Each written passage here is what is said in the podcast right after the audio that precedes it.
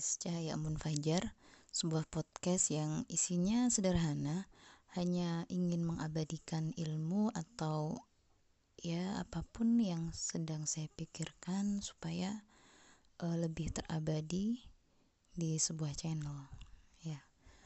Oke, uh, pagi hari ini saya ingin share sebuah kajian ya Dari Ustadz Firanda. Kajiannya maknanya simple, maknanya sederhana dan bahkan sering kita dengar, yaitu terkait dengan makna cinta karena Allah. Oh, kita sering mendengar ya makna cinta karena Allah, tapi apakah sudah benar pengertian kita, pemahaman kita terkait e, perkataan ini gitu. Karena kita sering sekali menyampaikan kepada saudara kita, "Uhibbuki fillah, uhibbuka fillah." Saya mencintaimu karena Allah, saya mencintai kalian karena Allah. Tapi apakah benar maksud cinta itu uh, dengan apa yang sebenarnya dimaksud dari kalimat cinta itu. Waduh, bingung ya. Oke, tidak masalah. Langsung aja ya. Uh, ada beberapa poin yang saya catat di sini dari kajian beliau. Yang pertama adalah bahwa mencintai saudara kita karena Allah itu maksudnya uh, kita cinta pada saudara kita, kita mencintai sahabat kita itu bukan karena alasan yang terkait dunia bukan juga karena alasan misalnya keturunan atau satu ya satu keturunan satu saudara seibu seayah atau mungkin sepupu bla bla bla bukan. Atau juga bukan karena satu ras uh, satu suku satu negara atau satu pekerjaan satu profesi tidak. Juga bukan karena uh, keuntungan duniawi. Misalnya kita ingin ya karena kita sama-sama pecinta misalnya pecinta buku misalnya oh, suka uh, hobi menyukai hobi yang sama. Misalnya suka bersepeda suka ikut lomba lari atau suka minum kopi misalnya suka nongkrong dan sebe dan sebagainya. Nah mencintai saudara kita karena Allah itu bukan mencintai dengan alasan seperti itu tadi. Atau mungkin alasan-alasan yang lain ya yang terkait dengan dunia. Tapi maksud dari mencintai karena Allah itu adalah kita cinta pada saudara kita karena ketaatan dari saudara kita itu karena Allah. Jadi kita mencintai saudara kita karena dia taat pada Allah. Kita cinta pada saudara kita karena dia rajin beribadah, karena dia rajin membaca Al-Quran misalnya, karena dia suka bersedekah, karena dia suka menolong orang lain. Yang intinya uh, kita menyukai saudara kita ya karena uh, apa yang dilakukan saudara kita itu adalah bentuk ketaatan kepada Allah gitu. Karena taatnya saudara kita itulah menjadikan kita mencintai saudara kita, mencintai dia. Seperti itu ya. Itu maksud dari mencintai karena karena Allah. Itu poin pertama ya. Terkait pengertian mencintai karena Allah. Paham ya? Uh, yang kedua, mencintai karena Allah ini merupakan ibadah yang agung. Oh, ternyata tidak main-main ketika Allah uh, menjadikan ini sesuatu yang penting gitu ya ternyata ya bukan sekedar uh, ucapan bibir semata atau bukan sekedar uh, terkait hubungan antar manusia aja enggak. Tapi ternyata mencintai karena Allah mencintai saudara kita karena Allah ini bisa mendatangkan cinta Allah.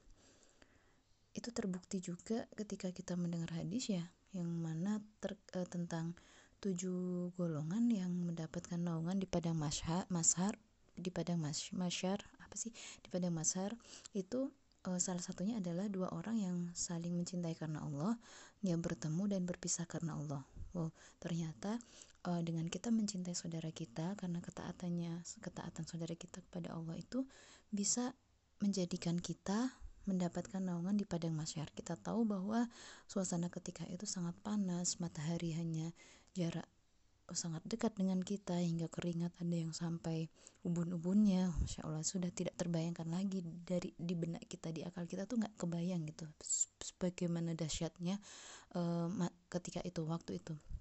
Tapi ada satu hal tapi ternyata satu hal ini mencintai karena Allah itu bisa menjadikan kita mendapat naungan. Nah kalau mendapat naungan berarti ya kita dilindungi Allah kita tidak akan terlalu menderita ketika di situ itu ketika kita menunggu Eh, masa-masa kita dihisap gitu kan jadwal kita dihisap jadwal kita dipanggil oleh Allah kita dijaga Allah dengan diberikan naungan. Nah itu sungguh luar biasanya ketika kita bisa e, menerapkan salah satu bentuk ibadah ini yaitu mencintai karena Allah. Luar biasa. Oke. Itu poin kedua ya. Jadi mencintai saudara kita karena Allah itu merupakan ibadah yang agung yang bisa mendekatkan kita pada cinta kepada e, mendekatkan cinta Allah kepada kita jangan kita mengaku-ngaku cinta Allah tapi rupanya Allah tidak cinta pada kita Nah, salah satu cara untuk mendekatkan cinta Allah kepada kita adalah dengan kita mencintai saudara kita karena Allah. Oh, bahasanya panjang ya, mungkin agak ribet juga ya, tidak apa-apa.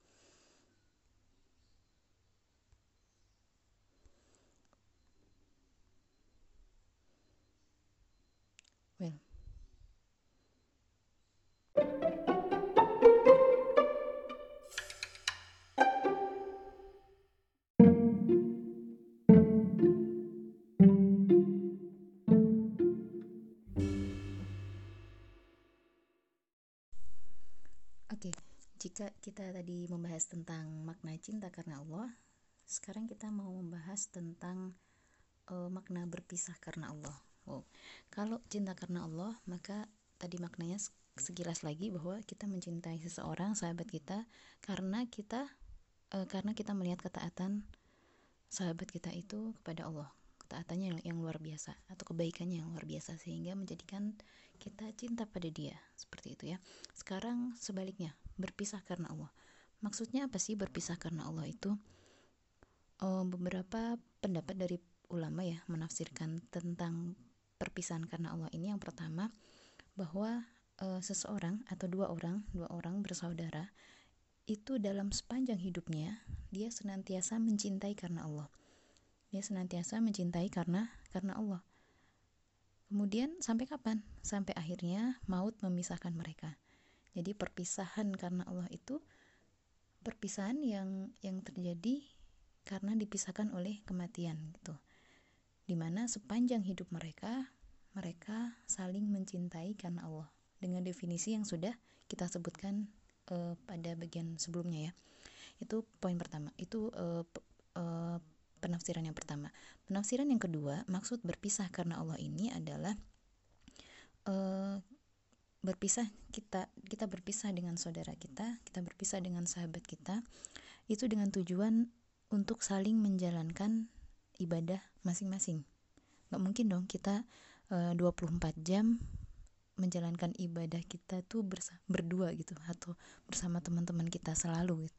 kita sholat bersama kita e, baca Quran bersama kita umroh bersama haji bersama dan sebagainya. Masa kita selalu bersama kan enggak tapi pasti ada masa ketika uh, atau bahkan banyak ya ibadah-ibadah yang kita laksanakan sendiri.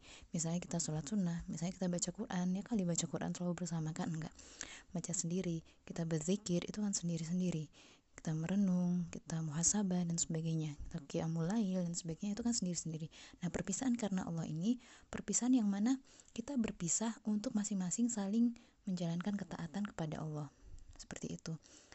Nah ini luar biasa ya. Jadi kita e, ngapa-ngapain tuh nggak harus selalu harus bersama gitu sama teman kita. Apalagi masalah ibadah. Terutama ibadah-ibadah yang memang harus dijaga keikhlasannya atau yang ibadah-ibadah yang memang sebaiknya disembunyikan. Seperti itu ya. Oke ini penafsiran yang kedua. Yang pertama tadi mencintai karena Allah sampai maut memisahkan. Yang kedua ini berpisah dengan saudara kita. Perpisahan untuk masing-masing menjalankan ibadahnya sendiri-sendiri. Kemudian penafsiran yang ketiga, ini luar biasa ya. E, makna dari perpisahan karena Allah ini adalah bahwa meskipun dua orang saudara, dua orang sahabat ini terpisahkan oleh jarak, jadi mereka yang satu udah di Aceh, satunya di Papua misalnya, jadi terpisahkan oleh jarak yang begitu jauh dan sudah lama sekali tidak bertemu, tapi di antara keduanya masih saling menasehati, masih saling mengingatkan, masih saling menegur jika tahu ada suatu kesalahan, masih saling memotivasi, memberikan semangat meskipun jaraknya jauh. Dan yang terpenting adalah di antara keduanya masih saling mendoakan, mendoakan kebaikan untuk saudaranya. Nah, ini luar biasa sekali gitu. Sangat luar biasa ketika perpisahan yang ada yang hanya dipisah yang dipisahkan dengan jarak yang cukup jauh tidak membuat mereka terpisahkan dalam hal doa tapi justru mereka tetap saling mendoakan dan saling memberikan nasihat kepada saudaranya. Ini makna berpisah karena Allah. Indah ya, terkait mencintai karena Allah dan berpisah karena Allah. Oke, kita lanjut poin yang keempat terkait uh, membahas pembahasan cinta karena Allah. Uh, ada beberapa hal yang harus kita perhatikan terkait cinta karena Allah ini. Yang pertama, saat melakukan sesuatu untuk saudara kita ya misalnya kita melakukan sesuatu apakah kita mau mengirimkan chat misalnya uh, jap japri mau telepon saudara kita mau memberikan sesuatu memberikan hadiah mau mengunjungi saudara kita mau berbuat baik pada saudara kita atau mau ngobrol pada uh, pada saudara kita berkunjung dan sebagainya itu uh, hendaklah kita selalu menanyakan pada diri kita. Kita tanyakan kepada diri kita sebenarnya niat kita tuh apa? Melakukan hal itu. Kita e, mengirimkan pesan kepada saudara kita untuk apa? Kita mengunjungi saudara kita karena apa? Kita memberikan hadiah kepada saudara kita alasannya apa? Itu harus kita cek lagi dalam hati kita. Apakah benar kita melakukan kebaikan-kebaikan itu karena kita memang mengharapkan ridho Allah dari apa yang kita lakukan atau kita mengharap keuntungan duniawi misalnya kita mendapat pujian dari saudara kita itu kita mendapat balasan kebaikan dari saudara kita kita mendapat hadiah juga dari saudara kita kita mendapat balasan uh, chat dari saudara kita atau apa pun itu atau hal-hal urusan duniawi lainnya. Nah, itu kita cek lagi apakah benar niat kita berbuat berbuat baik atau berbuat apa pun kepada saudara kita itu karena memang uh, dilandasi dengan kecintaan karena Allah. Itu yang pertama. Uh, jangan sampai kita seolah-olah kita uh, menunjukkan bahwa kita cinta pada dia karena Allah tapi sebenarnya itu dalam hati tuh sebenarnya kita ingin keuntungan duniawi aja gitu.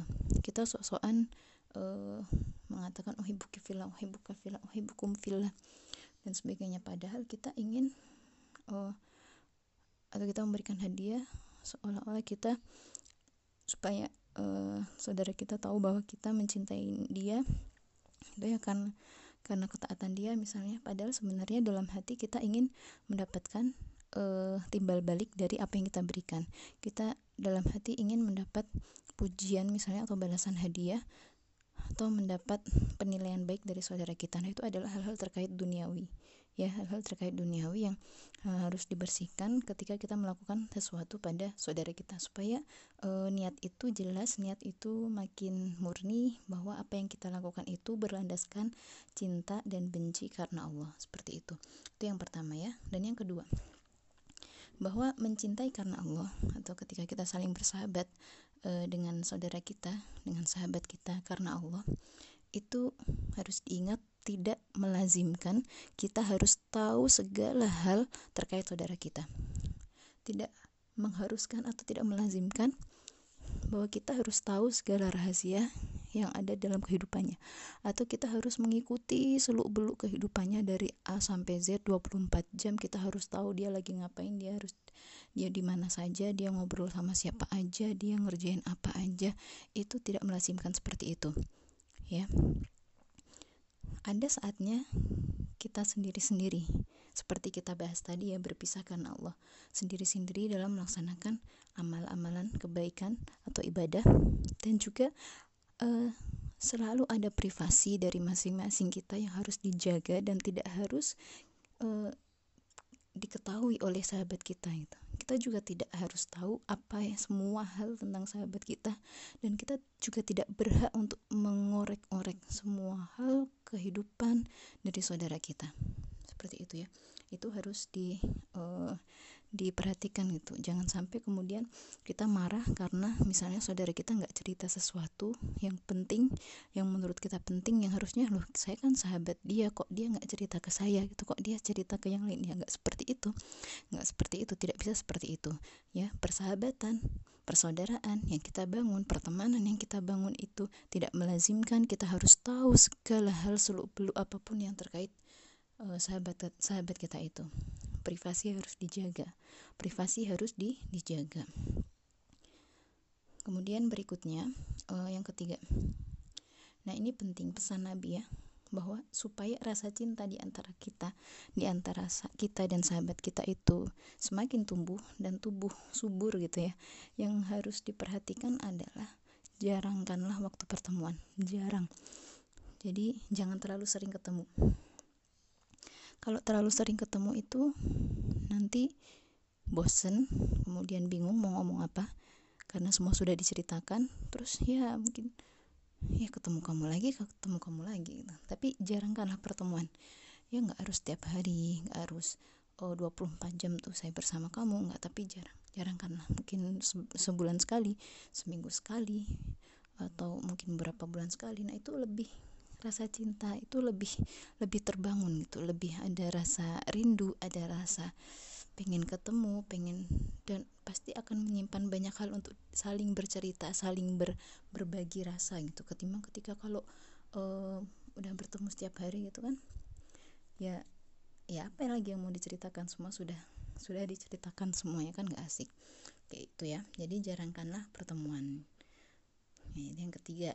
Ya yang keempat nih terakhir yang harus diperhatikan terkait cinta karena Allah adalah kita harus ingat bahwa sahabat kita itu adalah juga manusia. Seperti kita seorang yang tidak sempurna yang juga punya banyak kekurangan punya banyak kekurangan punya banyak ketidakmampuan gitu untuk melakukan e, banyak hal seperti kita juga. Maka ketika suatu saat misal kita butuh bantuan saudara kita kita butuh bantuan sahabat kita kok dia tidak sanggup untuk memenuhi apa yang kita butuhkan, tidak sanggup untuk memenuhi hajat kita, tidak sanggup atau tidak bisa untuk hadir, tidak bisa datang, tidak bisa misalnya kita mau minjem uang misalnya, oh dia nggak punya uang, nggak bisa minjemin, atau kita butuh dia datang karena kita lagi oh, galau, sedih, oh, butuh teman, tapi dia juga tidak bisa, maka jangan kemudian menjadikan itu sebagai alasan untuk merenggangkan hubungan kita, apalagi memutuskannya karena kalau demikian adanya artinya kita masih belum uh, bersahabat dengannya belum uh, mendasarkan rasa cinta kita kepada saudara kita kepada sahabat kita itu karena Allah. Karena kita masih ya karena ya itu tadi hanya karena alasan duniawi kita merenggangkan hubungan kita dengan dengan sahabat kita padahal kita juga sadar bahwa ya kita, namanya juga manusia nggak setiap saat dia berada dalam kondisi yang fit yang kuat yang mampu untuk membantu diri kita kan? Jadi seperti itu. Kita harus eh jangan sampai hal-hal yang seperti itu menghancurkan persahabatan kita. Hanya karena tidak tidak dipenuhi hajatnya hanya karena teman kita nggak ada ketika kita kesulitan jangan sampai itu kemudian merusak hubungan kita dengan sahabat kita. Itu ya. Itu sangat uh, penting sekali di diperhatikan yang sampai kita terus marah-marah gitu marah-marah kamu nih gimana? Katanya sahabat. Tapi kok pas saya butuh kok kamu nggak ada dan sebagainya. Well sahabat kita juga seorang manusia. Dia juga punya uh, kepentingan sendiri juga. Dia juga punya kebutuhan yang lain. Dia juga punya keterbatasan uh, kemampuan. Sebagaimana kita juga yang tidak bisa selalu hadir setiap saat ketika sahabat kita membutuhkan bukan? Maka ini penting untuk di, diperhatikan kalau kita mencari sahabat yang sempurna yang selalu ada wah itu sangat dipastikan kalian tidak akan bertemu. Ya ini sekali lagi ketika alasan-alasan duniawi seperti itu masih membuat kita merasa nggak enak nggak nyaman ingin memutuskan hubungan kita dengan sahabat kita maka pasti ada niat yang salah di dalam kita menjalin persahabatan dengan sahabat kita itu pasti rasa cintanya tidak murni karena Allah. Seperti itu ya. Ya kita perbaiki lagi. Kita perbaiki lagi kita koreksi uh, ten uh, tentang niat-niat kita. Supaya kita masuk ke tadi golongan tadi yang mendapat naungan. Siapa yang cinta karena Allah benci karena Allah bertemu karena Allah berpisah karena Allah maka akan mendapatkan naungan di padang masyar. Seperti itu. Ya semoga Allah mudahkan. Nah terakhir nih Terakhir terkait mencintai karena Allah. Ada sebuah ayat dalam surat Az-Zukhruf ayat 67 ya. Al-akhillau yawma idzin ba'duhum li ba'din aduwwun illal muttaqin. Teman-teman akrab pada hari itu al-akhilla uh, eh, itu menjadi musuh bagi sebagian yang lain. Oh, kecuali orang-orang yang bertakwa jadi misalnya kita punya teman akrab di dunia nih kita punya teman akrab banget oh udah pokoknya udah saling tahu saling mengenal saling berbuat baik pokoknya udah semuanya lah akrab banget ketika di dunia. Tapi ketika keakraban itu tidak dilandasi dengan takwa, tidak dilandasi dengan kecintaan karena Allah, maka ketika di hari kiamat nanti atau ketika uh, di akhirat nanti persahabatan itu akan terpisahkan, bahkan menjadi saling bermusuhan. Nah, ini bahaya ya, agak ini ya serem juga ya. Maka ketika kita menjalin persahabatan kepada siapa pun di dunia ini dengan sahabat-sahabat kita, dengan saudara-saudara kita, maka pastikan bahwa yang kita bangun adalah persahabatan karena takwa. Karena kita ingin saling menasihati karena Allah, karena kita ingin menas saling menasihati kepada Allah gitu ya. Karena kita ingin saling menjadi apa ya, memperbaiki, ingin menjadi orang yang lebih baik, ingin bertakwa dan karena kita ya karena kita melihat saudara kita yang bertakwa lalu kita menjadi semangat untuk melakukan ketakwaan yang sama atau bahkan lebih nah ini bagus sekali gitu ketika kita bisa seperti itu sehingga hubungan yang kita bangun adalah hubungan yang bisa mengantarkan kita menjadi pribadi yang lebih baik dan lebih bertakwa dengan demikian, persahabatan itu akan kekal sampai di hari akhirat nanti. Itu yang kita harapkan semuanya. Oke, baik itu aja ya. Saya kira cukup terkait uh, cinta karena Allah uh, ini sekedar share beberapa faidah yang saya dapatkan dari kajian singkat. Beberapa sebenarnya kajiannya lama sih cuma ini hanya ini ada beberapa ada beberapa menit aja sekitar 10-an menit yang membahas tentang poin cinta karena Allah. Ini bagus sekali uh, di YouTube banyak uh, bisa disimak juga untuk kajian fullnya. Dan insya Allah uh, sangat banyak ilmu yang bisa kita dapatkan untuk kita memperbaiki kembali hubungan kita dengan sahabat kita dengan saudara kita sehingga uh, hubungan itu tidak hanya berakhir uh, tidak hanya sampai um, tidak hanya menjadi hubungan di dunia aja tapi bisa menjadi sahabat yang akan bertemu nanti berkumpul nanti di akhirat. Tidak menjadi musuh ya. Demikian ya. Uh, semoga bermanfaat. Uh, assalamualaikum warahmatullahi wabarakatuh